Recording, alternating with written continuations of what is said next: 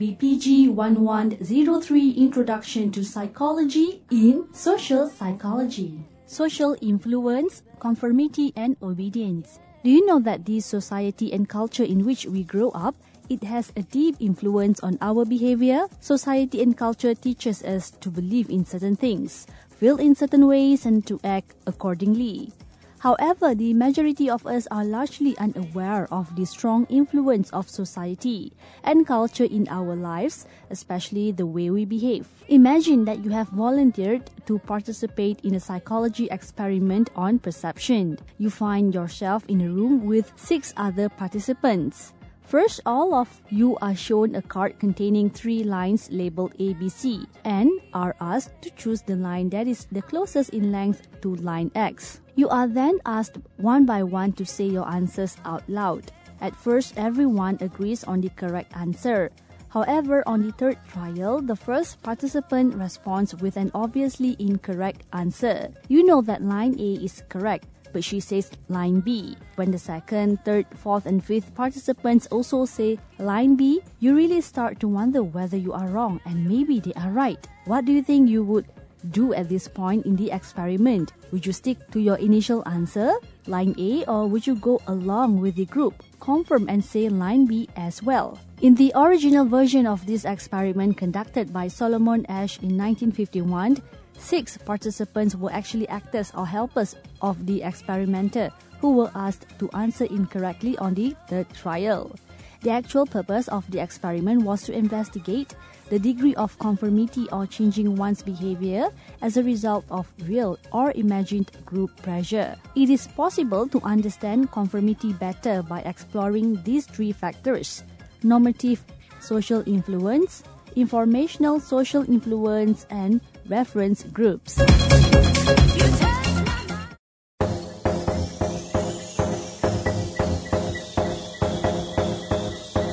Obedience Obedience can be defined as a type of social influence in which an individual follows direct commands, usually from someone in the position of authority. Imagine you have volunteered to participate in a psychology experiment on the effects of punishment on learning. You are randomly assigned to either the role of teacher or learner. Your role is teacher. As a teacher, you are instructed by the experimenter to give electric shocks to the learner when the wrong answer is given. The electric shocks start with 15 volts and go up to 450 volts which is extremely painful but causes no permanent damage to the recipient. Do you think you would follow the experimenter's instructions and give electric shocks right up to 450 volts? Do you know what factors influence obedience? Researchers have found that there are a few factors that lead people to absolute obedience, like holding the authority figures responsible instead of themselves,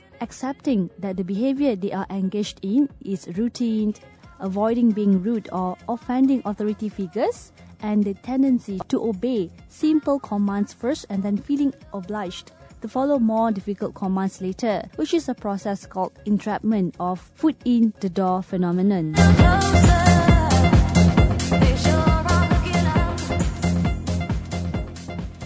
Social cognition, attitudes, and attribution.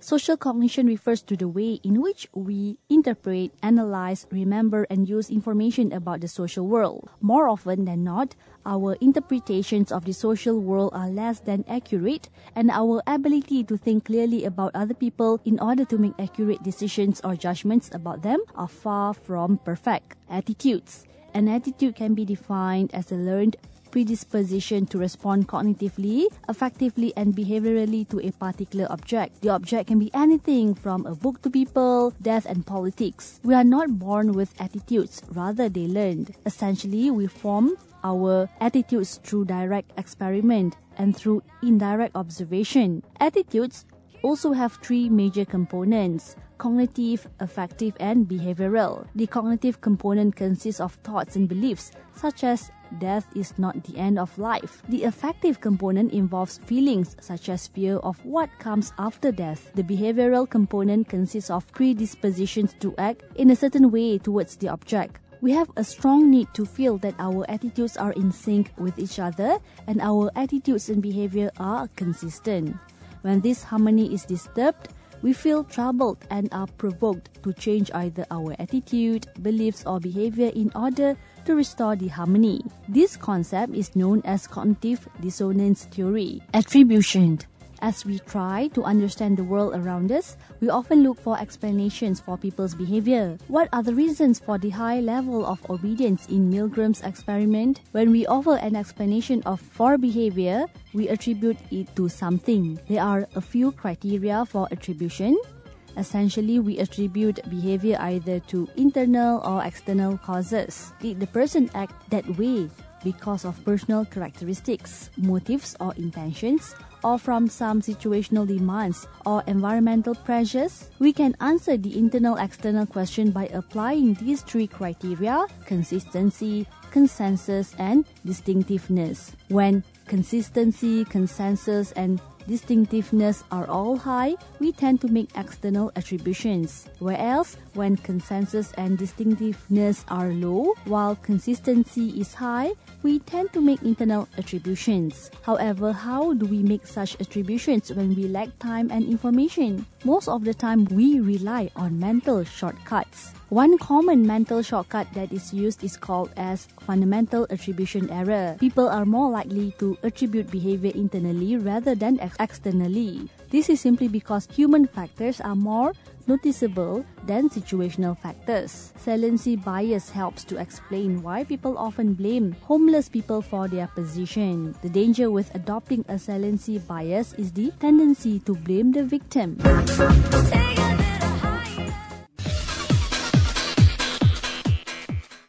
Interpersonal attraction Interpersonal attraction refers to one's person's evaluation of someone else along a dimension that ranges from strong liking to strong dislike. There are a number of factors that explain interpersonal attraction, like physical attractiveness, proximity, and similarity. Aggression. Aggression refers to the intentional infliction of some form of harm on others. Why do human beings act so aggressively and violently towards each other? Instinct theorists suggest that human aggression stems from innate tendencies to be violent towards each other. This view was supported by Sigmund Freud, among others. Freud believed that aggression stems mainly from a powerful death wish possessed by everyone. According to him, this instinct is first aimed at at self-destruction but is soon redirected towards others. Pro-social behavior. Have you ever wondered why people sometimes provide help to total strangers and sometimes stand back and do nothing? Social psychologists are interested in identifying the various factors which determine who is most likely to help under what circumstances. Essentially, the goal is to understand and predict pro-social behavior. A pro-social act can be defined as an act that benefits another person but has has no direct benefits for the person helping.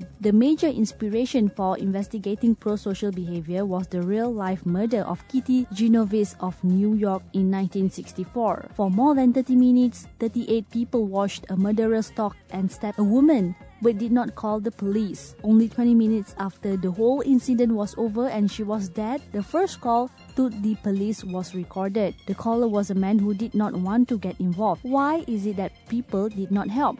Was it simply because they were heartless and unkind? The truth is, by not helping, you can avoid a lot of potential problems for yourself. Also, the bystander effects occurs when there are a lot of people that could possibly come to the rescue. Most of the time, however, nobody comes to the rescue because everybody assumes that somebody else will do it. When faced with an emergency, a bystander must go through five crucial steps involving decisions that either inhibit or enhance the likelihood of a pro-social response. According to Baron and Byrne in 2000, a bystander must notice the emergency, correctly interpret what is occurring, assume responsibility for providing help, have the necessary skills and knowledge to help, and finally decide to provide assistance Another important question that is asked in relevance to pro-social behavior is Is there any pro-social act truly unselfish? Do we provide help purely on the basis of altruism or is our motivation to help based at least partly on egoism? There is no concrete answer to this question, but researchers have found that empathy is the key to helping behavior. Empathy refers to our ability to feel what the other person is feeling. When you do not feel empathy, then you start weighing out the